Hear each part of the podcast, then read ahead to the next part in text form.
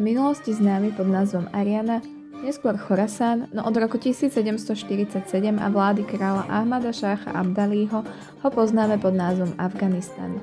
Tento vnútrozemský štát pod pohorím Hindukúš s rozlohou viac ako šesťstotisíc kilometrov štvorcových hraničí na juhovýchode s Pakistanom, s ktorým ho spájajú silné väzby, na severe s bývalými republikami Sovietskeho zväzu, Turkmenskom, Uzbekistanom a Tadžikistanom. Taktiež zdieľa krátku hranicu s Čínou na severovýchode a posledným jeho susedom je Irán na západe. V dnešnom špeciálnom podcaste venovanom Afganistanu sa naši kolegovia Peťo a Braňo pokúsia vysvetliť históriu tejto krajiny a významné milníky, ktoré mali vplyv aj na súčasnú situáciu. Začnime teda samotným vznikom štátu Afganistan. Mohol by si nám, Peťo, prosím ťa povedať, v akom historickom a náboženskom kontexte vlastne vznikal? Afganistan až do spomínaného roku tisícsedemstoštyridsaťsedem neexistoval ako samostatný štát a bol súčasťami okolitých ríš. S tým sa menilo aj jeho náboženstvo, pričom sa tu vystriedal iránsky zoroastrizmus, indický buddhizmus a až neskôr v siedmom storočí to bol práve islám. Vystriedali sa tu Peržania, Mongoli, Turci, Indovia, Arabi a mnohí iní. Vytvoreniu samostatného štátu v roku tisícsedemstoštyridsaťsedem predchádzal boj afgánskych kmeňov proti iránskym sáfijovcom. Z hľadiska islámu išlo pritom o boj afgánskej sunnickej vetvy proti iránskej šítskej vetve. V októbri daného roku bola zvolaná džirga, čo je označenie pre akési zhromaždenie náčelníkov klanov. Náčelníci siedmich paštunských kmeňov z klanu Abdali vybrali za kráľa Ahmada Chána. Keď spomínaš tie paštunské kmene, mohol by si nám vysvetliť, kto to tí paštúni vlastne sú, prípadne aké je národnostné zloženie v Afganistane? Samozrejme. Paštunské etnikum, ktoré je spájane so vznikom Afganistanu, je dôležitým dodnes. Ich pôvod nie je jednoznačne určený. Čo sa týka územia Afganistanu, tak na ňom sa začínajú usadzovať od desiateho storočia. Pre paštunov bol typický kočovný spôsob života spojený s chovom dobytka a hovoria jazykom paštčina. Žijú na oboch stranách pakistansko-afgánskej hranice a čo je zaujímavé, paštúni sa riadili a dodnes riadia tzv. Paštunvalí, čo je v podstate akýsi tribálny kódex a súhrn obyčajového práva. Môžeme vypichnúť zo pár bodov typických pre paštunvalí, a to sú napríklad spomínaná džirga, teda kmeňový parlament, ktorý rozhoduje o všetkom. Tu môžeme vidieť aj spojitosť s Talibanom, o ktorom bude ešte reč. Aj Taliban je založený na takomto riadení spoločnosti, čo dokázal aj počas svojej prvej vlády. Rozhodne teda nejde o demokraciu, akú poznáme my.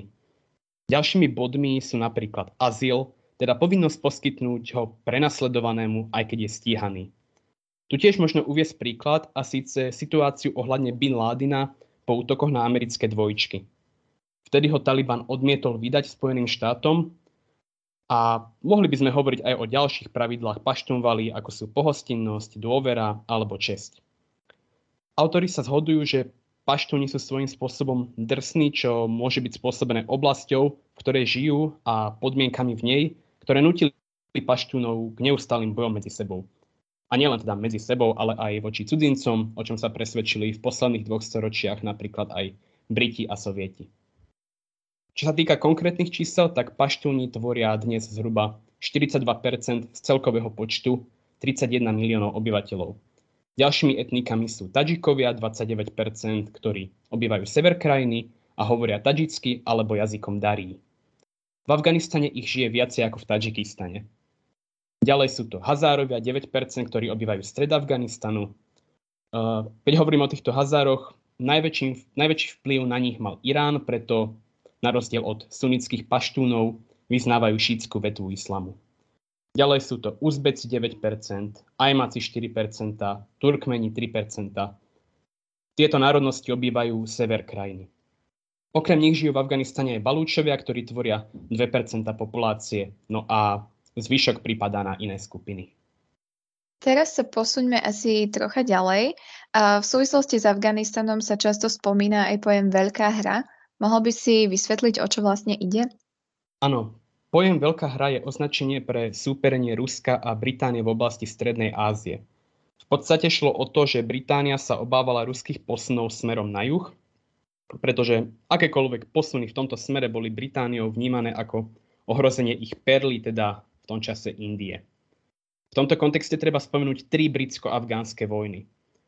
Obdobie koncom osemnásteho a devätnásteho storočia bolo sprevádzané neustálými bojmi o moc, jeden vládca striedal druhého, čo logicky viedlo k destabilizácii celej krajiny. A de facto král nedisponoval mocou a opieral sa len o jednotlivých kmeňových náčelníkov. Avšak teda zápletka v príbehu nastáva v roku tisíc osemsto tri, keď Šudža zvrhol brata Mahmúda Šáha. Šudža bol, dá sa povedať, britským spojencom. K trónu sa po siedmich rokoch v roku tisíc osemsto desať opäť vrátil Mahmúd a Šudža musel utiecť do Indie. Po roku tisíc osemsto devätnásť sa kráľovstvo rozpadlo na štyri kniežatstva, konkrétne Kábul, Kandahar, Pešávar a Herát. V Heráte ostal vládnuť šáh Mahmúd, v Kábule sa k moci dostal Dost Mohammad a Kandahar a Pešávar ovládali Dostovi bratia.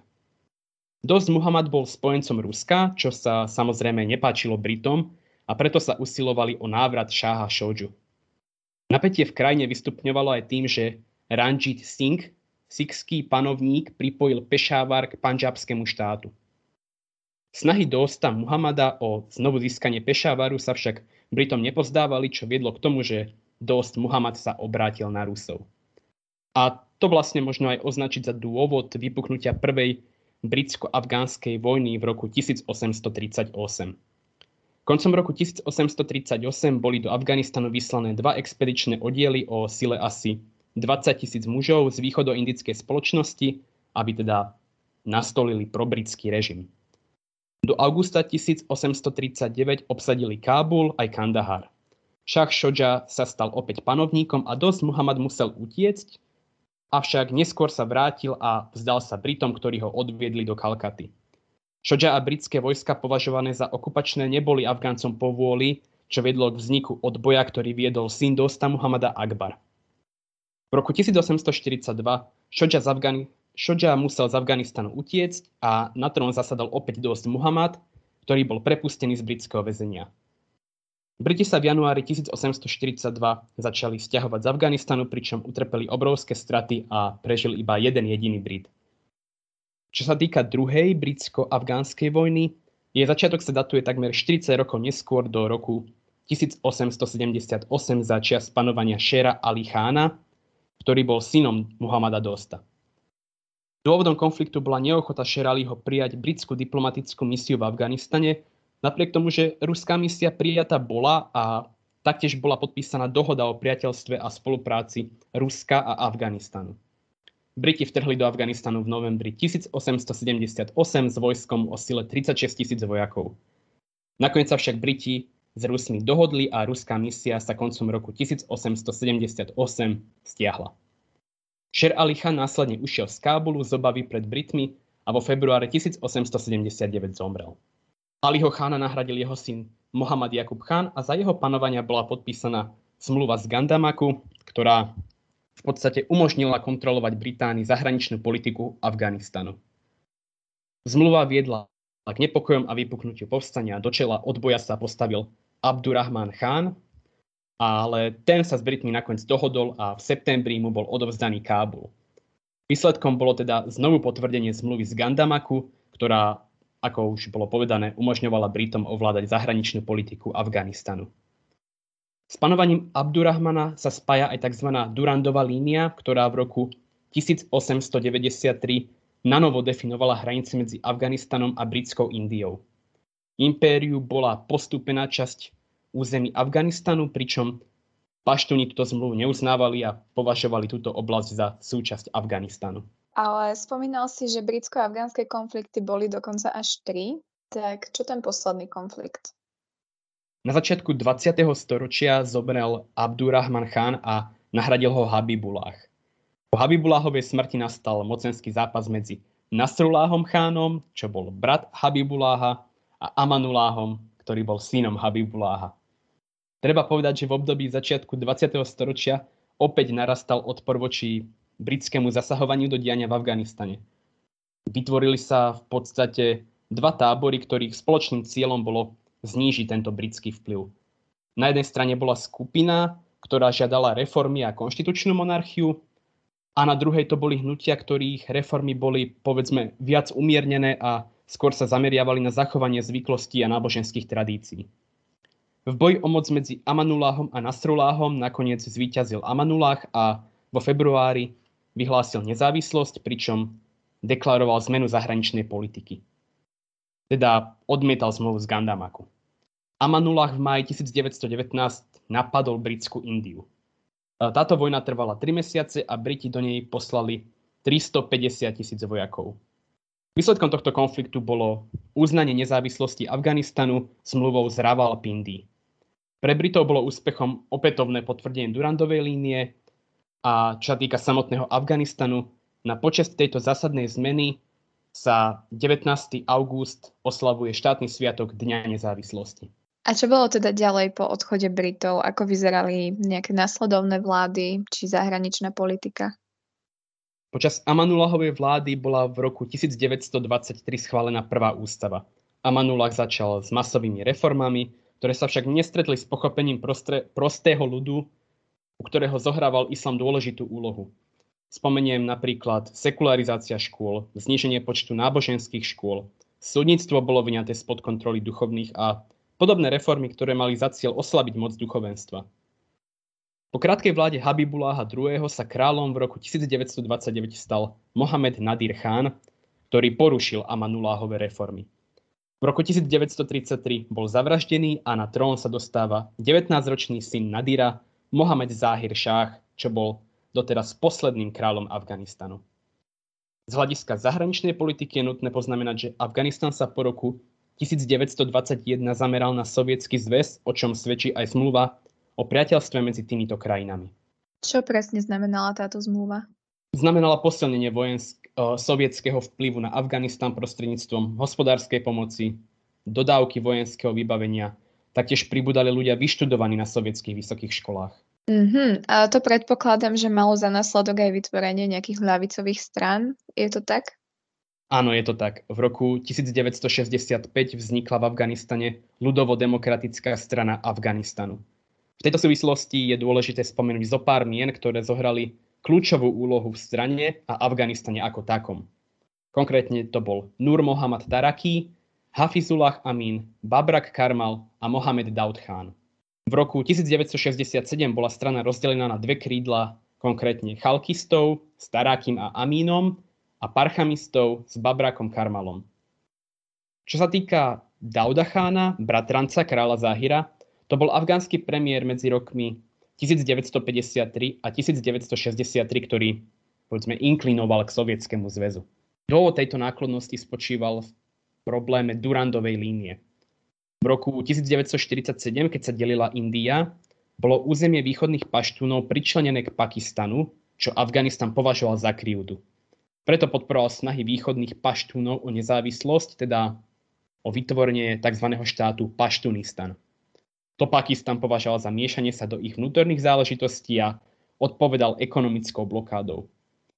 No a okrem toho, okrem tejto celej situácie nepomohlo spojenectvo Pakistanu so Spojenými štátmi, ktoré im začali dodávať zbrane. Toto je teda dôvod, prečo sa Daud Chán obrátil na Sovietsky zväz.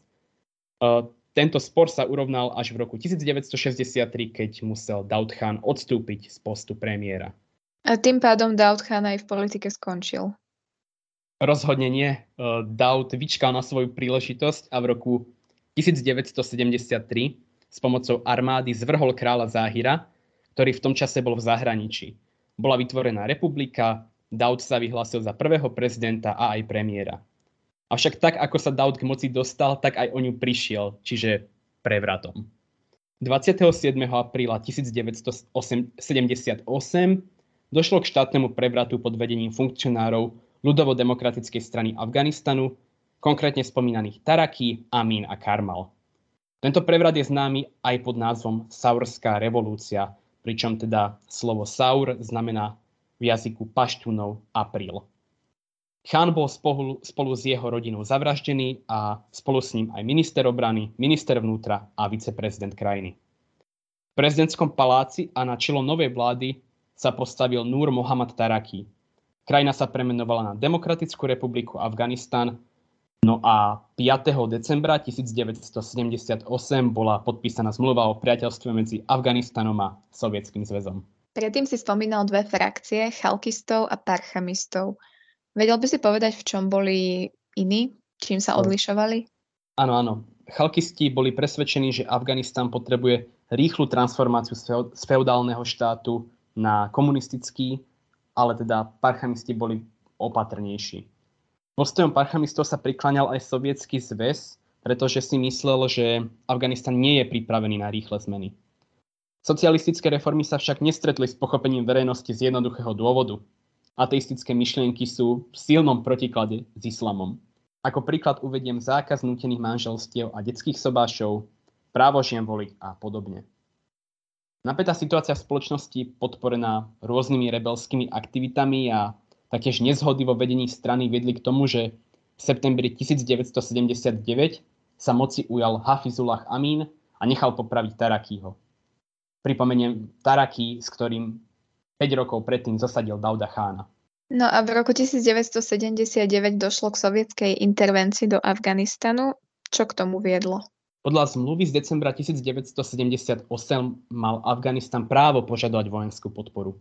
Preto sa už Taraki obrátil na Brežneva, ktorý odmietol a poradil Tarakimu, aby spomalil s jednotlivými reformami a uklonil tak situáciu. Sovietské vedenie si totiž uvedomovalo, že zasiahnutie do občianskej vojny v cudzej krajine nevrhne na nich dobré svetlo. Navyše, intervenciou by Sovietský zväz získal len veľmi málo, no neskôr Sovieti názor zmenili, pričom dôvody nie sú celkom jasné, avšak jedným z uvádzaných dôvodov mohla byť aj údajná situácia v Iráne spojená s revolúciou a možným šírením teokracie do Afganistanu alebo dokonca sovietských moslimských republik. Rovnako pochodil v Moskve aj Amin, ktorý tiež žiadal o ozbrojenú intervenciu Sovietskeho zväzu. A sovietsk- avšak teda sovietsko-afgánske vzťahy pod Aminom ochladli, pretože nesúhlasili s prenasledovaním jeho odporcov. Afganistan sa nakoniec sovietskej invázie dočkal, avšak nie tak, ako by si to želal Amin. dvadsiateho siedmeho decembra devätnásťsedemdesiatdeväť bola uskutočnená operácia Storm tristotridsaťtri, pri ktorej bol v paláci Tajbek zavraždený Amin a do čela novej vlády sa dostal Babrak Karmal z frakcie parchamistov. Ten oficiálne požiadal Sovietsky zväz o intervenciu, ktorá teda naozaj prišla. Pôvodný plán rátal so stabilizovaním situácie v krajine a stiahnutím sa do jedného roka, čo moc nevyšlo. Zaujímavosťou, ktorú treba povedať, je, že generálny štáb Sovietskeho zväzu varoval pred dlhšou gerilovou vojnou. A taktiež ku Karmalovi jedna taká zaujímavosť, a síce, že v čase vládnutia Amína bol Karmal veľvyslancom v Československu a keď bol odvolaný, odmietol sa z obavy o svoj život vrátiť a skrýval sa na Slovensku. Pre lepšiu predstavu, o akej silnej invázii si hovoríme? Hovoríme o zhruba osemdesiat tisíc vojakov, neskôr až sto tisíc vojakov, viac ako tisícosemsto tankov a ďalšia technika ako vrtuľníky a podobne. Za desať rokov invázie sa v Afganistane vystriedalo viac ako šesťsto tisíc sovietských vojakov. Vieme nejako zhodnotiť aj, ako na inváziu zareagovalo zahraničie? Áno, valné zhromaždenie Organizácie spojených národov odsúdilo inváziu do Afganistanu. Podporu Sovietom vyjadrili iba východné Nemecko, Angola a Vietnam. Sovieti akciu v Afganistane ospravedlňovali Brežnevovou doktrínou, ktorá znamenala, že ohrozenie socializmu v ľubovoľnom socialistickom štáte je problémom pre všetky socialistické štáty a nie len ten jeden samotný. Táto doktrína sa použila aj na ospravedlnenie zásahu Sovietskeho zväzu v Maďarsku v roku devätnásťpäťdesiatšesť a aj okupáciu Československa v roku devätnásťšesťdesiatosem. A čo sa dialo potom, keď sovietské síly do Afganistanu už dorazili? Dialo sa presne to, čo generálny štáb Sovietskeho zväzu očakával, a teda gerilová vojna. Vytvárali sa skupiny mudžahedínov s rôznymi záujmami a očakávaniami, avšak mali spoločné jednu vec – vyhnať cudzinca, teda nepriateľa. Boli podporovaní finančne a materiálne najmä zo Spojených štátov amerických, Veľkej Británie, Pakistanu, Saudskej Arábie, Egyptu, Číny a mnohých ďalších krajín. Aby sme boli konkrétnejší, známe napríklad operácia Cyklón, čo bol program americkej C I A na financovanie mudžahedínov cez Pakistan. Výška pomoci začínala na zhruba dvadsať miliónov dolárov ročne, no neskôr sa vyšplhala až na viac ako šesťsto miliónov ročne. Najčastejšie sa v literatúre spomínajú rakety Zem-vzduch Stinger, ktoré aspoň čiastočne dokázali znížiť sovietskú prevahu vo vzduchu a zvykne sa hovoriť o tejto sovietskej invázii do Afganistanu, že Američania vlastne chceli dať Sovietom ich vlastný Vietnam. Sovietská armáda, keď dorazila, podarilo sa jej pomerne rýchlo obsadiť veľké mestá, no náročnejšie to mali vo vidieckých oblastiach. Veľkú výhodu tu zohrával hornatý terén, ktorý mudžahedíni dobre poznali a vedeli tak efektívne útočiť. Sovieti zas používali taktiku zastraš- zastrašenia, keď bombardovali oblasti, o ktorých mali informácie, že podporujú mudžahedínov. To spôsobilo masívny únik z týchto oblastí. Podľa odhadov uteklo len do Pakistanu a Iránu zhruba päť miliónov ľudí. Utečenské tábory, Uh, najmä teda v Pakistane, sa často využívali aj ako tréningové centra pre mudžahedínov. Takže môžeme povedať, že rýchla invázia a stiahnutie do jedného roka až tak úspešné neboli. Uvedomovalo si to aj vedenie Sovietskeho zväzu? Toto uvedomenie prišlo až s nástupom Michaila Gorbačova v roku devätnásťstoosemdesiatpäť. V roku devätnásťstoosemdesiatsedem oznámil Sovietsky zväz plán opustiť Afganistan, čo však ľudovo-demokratická strana Afganistanu neprijala značením, uvedomujúc si nepripravenosť čeliť mudžahedínom sami. Medzi tým v máji devätnásťstoosemdesiatšesť sa stal generálnym tajomníkom Mohamed Nadžibulláh, no a jemu sa nepodarilo prinavrátiť dôveru obyvateľstva, najmä teda kvôli jeho lojalite voči Moskve. Čiže keby si to mal tak nejako polopatisticky zhrnúť, ako dopadlo sovietské pôsobenie v Afganistane? Desaťročné pôsobenie Sovietskeho zväzu v Afganistane sa skončilo pätnásteho februára devätnásťstoosemdesiatdeväť a celkovo skončilo pre Sovietsky zväz veľkou porážkou. V Afganistane padlo zhruba pätnásťtisíc Sovietov a ďalších viac ako päťdesiattisíc bolo ranených. Keď sa pozrieme na straty na afgánskej strane, odhady sa pohybujú v rozmedzi päťstotisíc až dva milióny. Afgáncom sa teda podarilo Sovietov vyhnať, boli potom už spokojní? No neboli spokojní, pretože ešte stále vládla ľudovo-demokratická strana Afganistanu a prezident Nadžibulláh. Tento režim dokázal vydržať ešte tri roky po odchode sovietských vojsk. Porážku komunistického režimu si Afganistan pripomína dvadsiateho ôsmeho apríla počas dňa víťazstva mudžahedínov. Potom ako šestnásteho apríla devätnásťstodeväťdesiatdva odstúpil Nadžibulláh a začali strany mudžahedínov rokovania o novej vláde, avšak islamská strana vedená Gulbudinom Hekmatiarom, ktorého podporovala pakistánska tajná služba, odmietla pristúpiť k rokovaniam a rozhodla sa obsadiť Kábul sama. To teda viedlo k tomu, že do Kábulu vstúpili aj ostatné skupiny mudžahedínov a dvadsiateho piateho apríla začal boj. Boje o hlavné mesto si vyžiadali viac ako päťdesiattisíc civilných obetí. V tomto chaose proti sebe bojujúcich skupín mudžahedínov sa začala presadzovať aj nová sila, ktorá sa nazývala Taliban a ktorá si dala za cieľ ukončiť chaos v krajine. Taliban postupne dobil tri veľké mestá, Herát v roku devätnásťstodeväťdesiatpäť, Kábul v devätnásťstodeväťdesiatšesť a Mazar Sharif v roku devätnásťstodeväťdesiatsedem. V roku devätnásťstodeväťdesiatsedem kontroloval Taliban už deväťdesiat percent afgánskeho územia. Ďakujem, Peťo. Teraz by som sa už s mojou otázkou asi obratila na Braňa. Chcela by som sa opýtať, čo je vlastne hnutie Taliban a ako vzniklo? Slovo Taliban môžeme preložiť ako študenti alebo hľadači. Toto je zreteľný odkaz na pôvod hnutia. Vzniklo ako hnutie študentov z etnickej skupiny paštúnov, ktorí sa vzdelávali v tradičných islamských školách. Boli tu aj tadžickí a uzbeckí študenti, čo odlišovalo Taliban od iných, viac etnocentrických mudžahedínskych skupín, čo zohralo kľúčovú úlohu v rýchlom raste a taktiež úspechu Talibanu. Hnutie založil Mullah Mohammad Omar v septembri devätnásťstodeväťdesiatštyri vo svojom rodisku v Kandaháre so skupinou päťdesiat študentov. Bol totiž nespokojný, že po zvrhnutí komunistov nebolo v Afganistane zavedené islamské právo a so svojou skupinou sa zaviazal zbaviť Afganistan všetkých zločincov. V priebehu mesiacov sa pridalo zhruba pätnásťtisíc študentov. Veľkú úlohu pri formovaní Talibanu zohral aj Pakistan, ktorý hnutie aj finančne podporoval. Prvotne bol Taliban motivovaný utrpením afgánskeho ľudu, ktorý bol podľa nich výsledkom bojov medzi rôznymi afgánskymi skupinami, ktoré nedodržiavali morálny kódex islamu.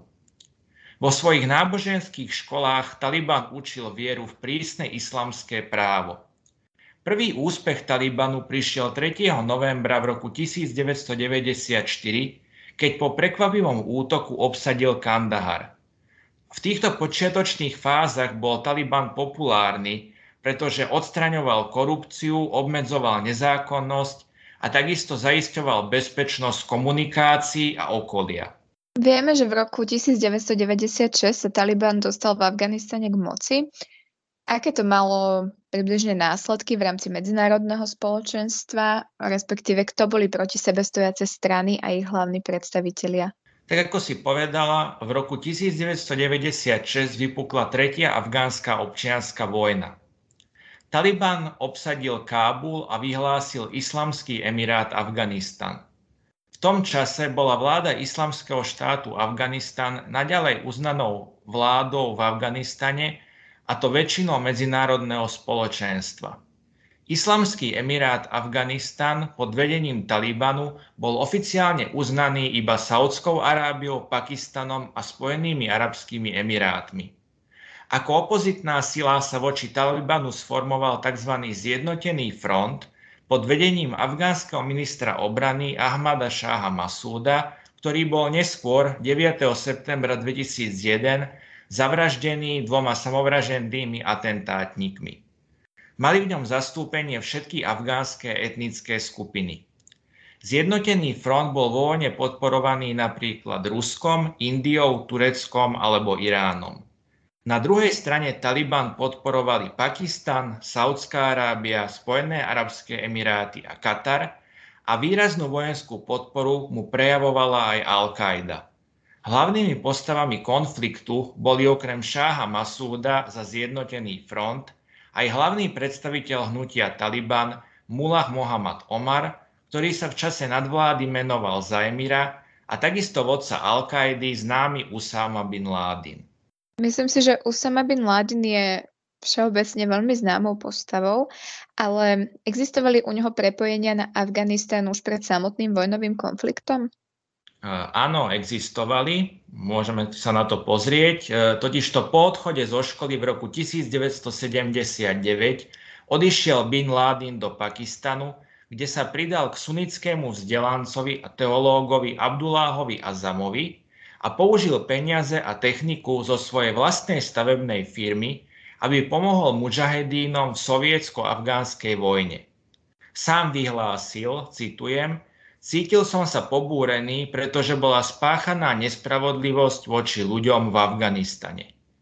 Bin Ládin mal veľmi dobré vzťahy v Pakistane, ktorý zabezpečoval tréning militantných skupín, a takisto sú silné predpoklady, že fungoval ako spojka medzi saúdsko-arabskou rozviedkou a afgánskymi vojnovými veliteľmi. V roku devätnásťstoosemdesiatštyri spoločne s Azamom založili tzv. Magdab al-Kadamat, skrátenie em á ká, orgán, ktorý poskytoval peniaze, zbrane a bojovníkov z arabského sveta do Afganistanu. Prostredníctvom al-Kadamatu zabezpečil Bin Ládin so svojím zdedeným bohatstvom letenky, ubytovanie, papierovanie s pakistánskymi úradmi a ďalšie služby pre džihadistických bojovníkov. Bin Ládin takisto založil tábory v Pakistane na výcvik dobrovoľníkov z celého moslimského sveta, aby bojovali proti islamskému režimu. V rokoch devätnásťstoosemdesiatšesť a devätnásťstoosemdesiatsedem zriadil Bin Ládin základňu vo východnom Afganistane pre niekoľko desiatok svojich vlastných bojovníkov.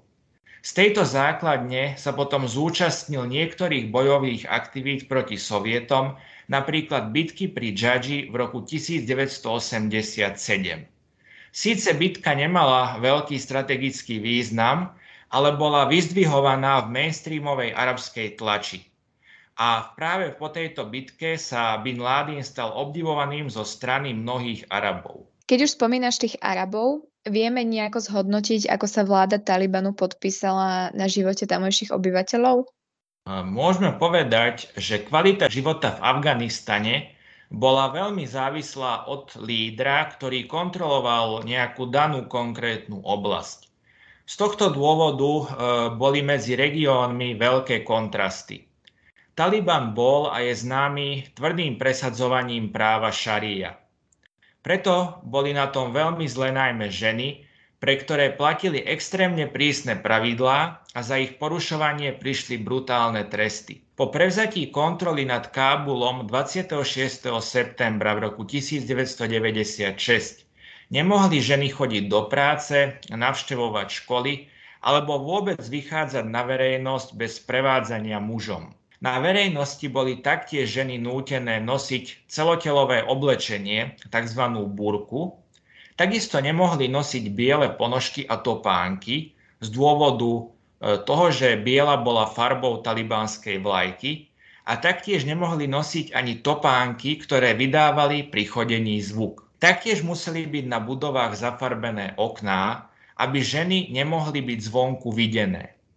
Môžeme povedať, že ženy boli prakticky odstrihnuté od spoločenského života, mali zabránený prístup k zdravotnej starostlivosti, vzdelaniu a práci a taktiež sa napríklad nemohli smiať tak, aby ich pritom počul niekto druhý. Taktiež Taliban bez akýchkoľvek vypočúvaní a súdov odtínal ľuďom ruky pri obvinení z krádeže.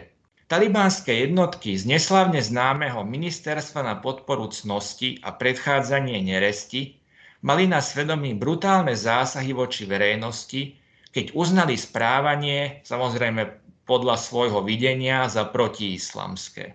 Taliban bol ale v roku dvetisícjeden potlačený, keď sa uskutočnila invázia spojeneckých vojsk pod vedením Spojených štátov amerických. Ako konkrétne prebiehala táto akcia? Túto akciu môžeme vlastne na celej časovej osi označiť za veľmi dôležitú vo vzťahu svet-Taliban. Po útokoch z jedenásteho septembra dvetisícjeden vtedajší prezident ú es á George W. Bush požadoval, aby Taliban, v tom čase vládnuci v Afganistane, vydal Usámu Bin Ládina, ktorý za útokmi stál. Spúšťačom invázie bolo odmietnutie tejto požiadavky zo strany Talibanu.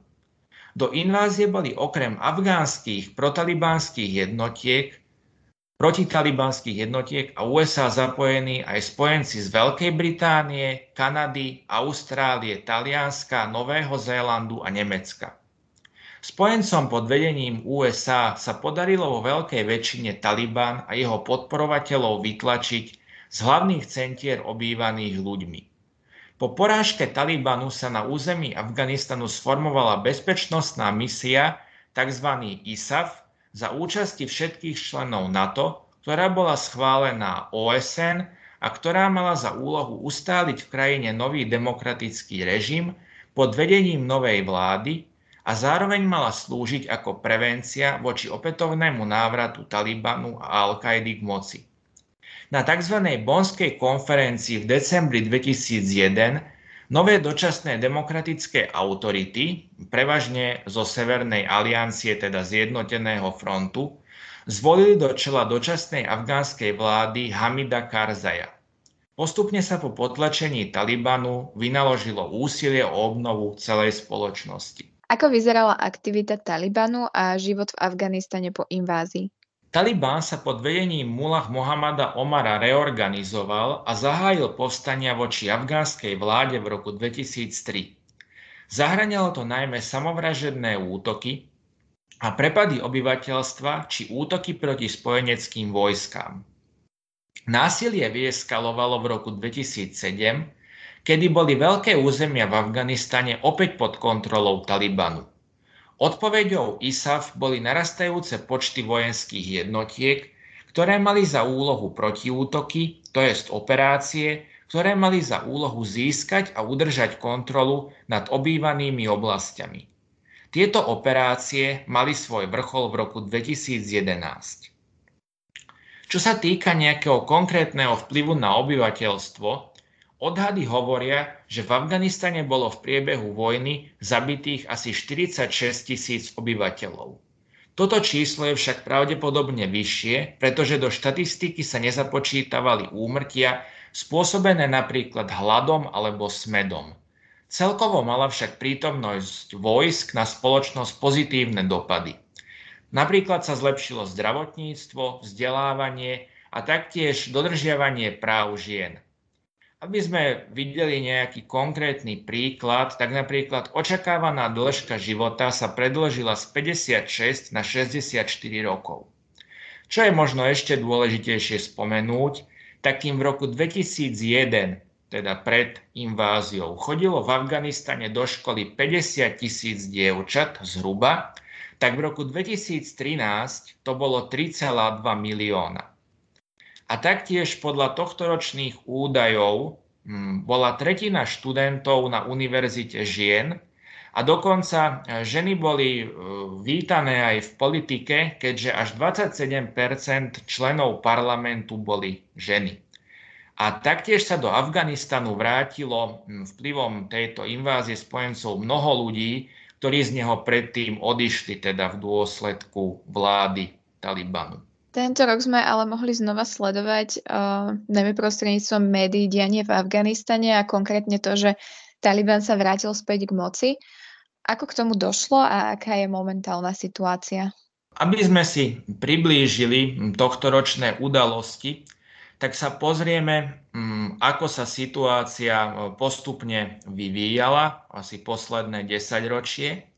Po zabití Usámu Bin Ládina v roku dvetisícjedenásť totiž zahájili lídri NATO takzvanú takú výstupnú stratégiu na odchod ich ozbrojených síl. dvadsiateho ôsmeho decembra dvetisícštrnásť NATO formálne ukončilo operácie í es á ef a prenieslo zodpovednosť za bezpečnosť v krajine na afgánsku vládu. Pri neschopnosti úplne eliminovať Taliban vojenskými prostriedkami sa koalícia spojencov a afgánska vláda pod vedením Asrafa Ghaniho, prezidenta, rozhodla riešiť konflikt diplomatickou cestou. A táto snaha vyvrcholila dvadsiateho deviateho februára dvetisícdvadsať, kedy Spojené štáty a Taliban podpísali podmienečnú mierovú dohodu v Dohe, ktorá vyžadovala, aby americké vojenské jednotky opustili Afganistan do apríla dvetisícdvadsaťjeden. Afgánska vláda, to je veľmi dôležité, účastníkom tejto dohody nebola. No a tu sa dostávame do tohto leta, teda do tých udalostí, ktoré máme určite všetci ešte pred očami z médií, kedy pri postupnom sťahovaní sa amerických vojsk, ktorých povolenie na, odkoch, na odchod sa predĺžil až do tridsiateho prvého augusta, spustil Taliban veľkú ofenzívu proti afgánskym vojskám.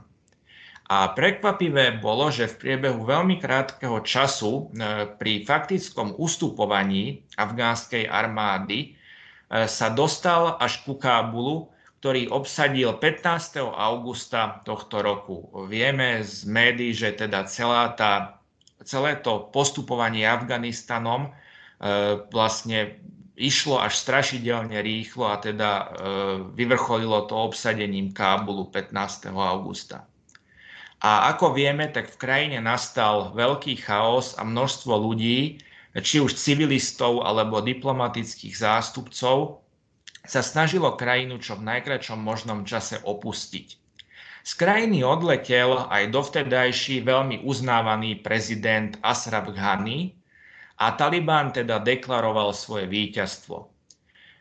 Poslední americkí vojaci opustili krajinu tridsiateho augusta s tým, že teda aj Spojené štáty v podstate deklarovali teda obnovenie vlády Talibanu. Čo je dôležité z hľadiska ľudí bežných, tak sa obnovilo tvrdé chápanie práva šaria, čo je teda opäť veľký problém najmä pre ženy. Lídrom krajiny, z ktorej bol znovu utvorený Islamský emirát Afganistan, sa stal Hibatulláh Achundzadza a siedmeho septembra bola menovaná dočasná vláda pod vedením Mohammada Hasana Akunda ako nového premiéra. Napriek vyhláseniam Talibanu, ktorý teda deklaroval, že sa počas rokov zmenil a taktiež bolo teda, sa uvažovalo, že dá viac priestoru ženám, tak medzinárodné spoločenstvo bolo veľmi znepokojené, teda najmä čo sa týka dodržiavania ľudských práv a práv žien. Taktiež môžeme vysloviť obavy, či sa z Afganistanu nestane útočisko teroristických organizácií po predchádzajúcich skúsenostiach napríklad s Al-Káidou. A celkovo môžeme sumarizovať predikcie o budúcnosti Afganistanu momentálne za skeptické a ostáva nám teda veriť, že úplne tie najhoršie scenáre nebudú naplnené. Ďakujem, Braňo. Tak my to určite budeme a najmä verím, že vy dvaja budete ďalej sledovať. Chcela by som sa vám teda obom, Peťo a Braňo, veľmi poďakovať za to, že ste si našli čas a poskytli našim poslucháčom toľko informácií. Verím, že to bolo pre nich obohacujúce. A ak sa chcete dozvedieť viac o Euroatlantickom centre, nezabudnite nás sledovať na Facebooku alebo Instagrame. Ešte pekný deň a do počutia.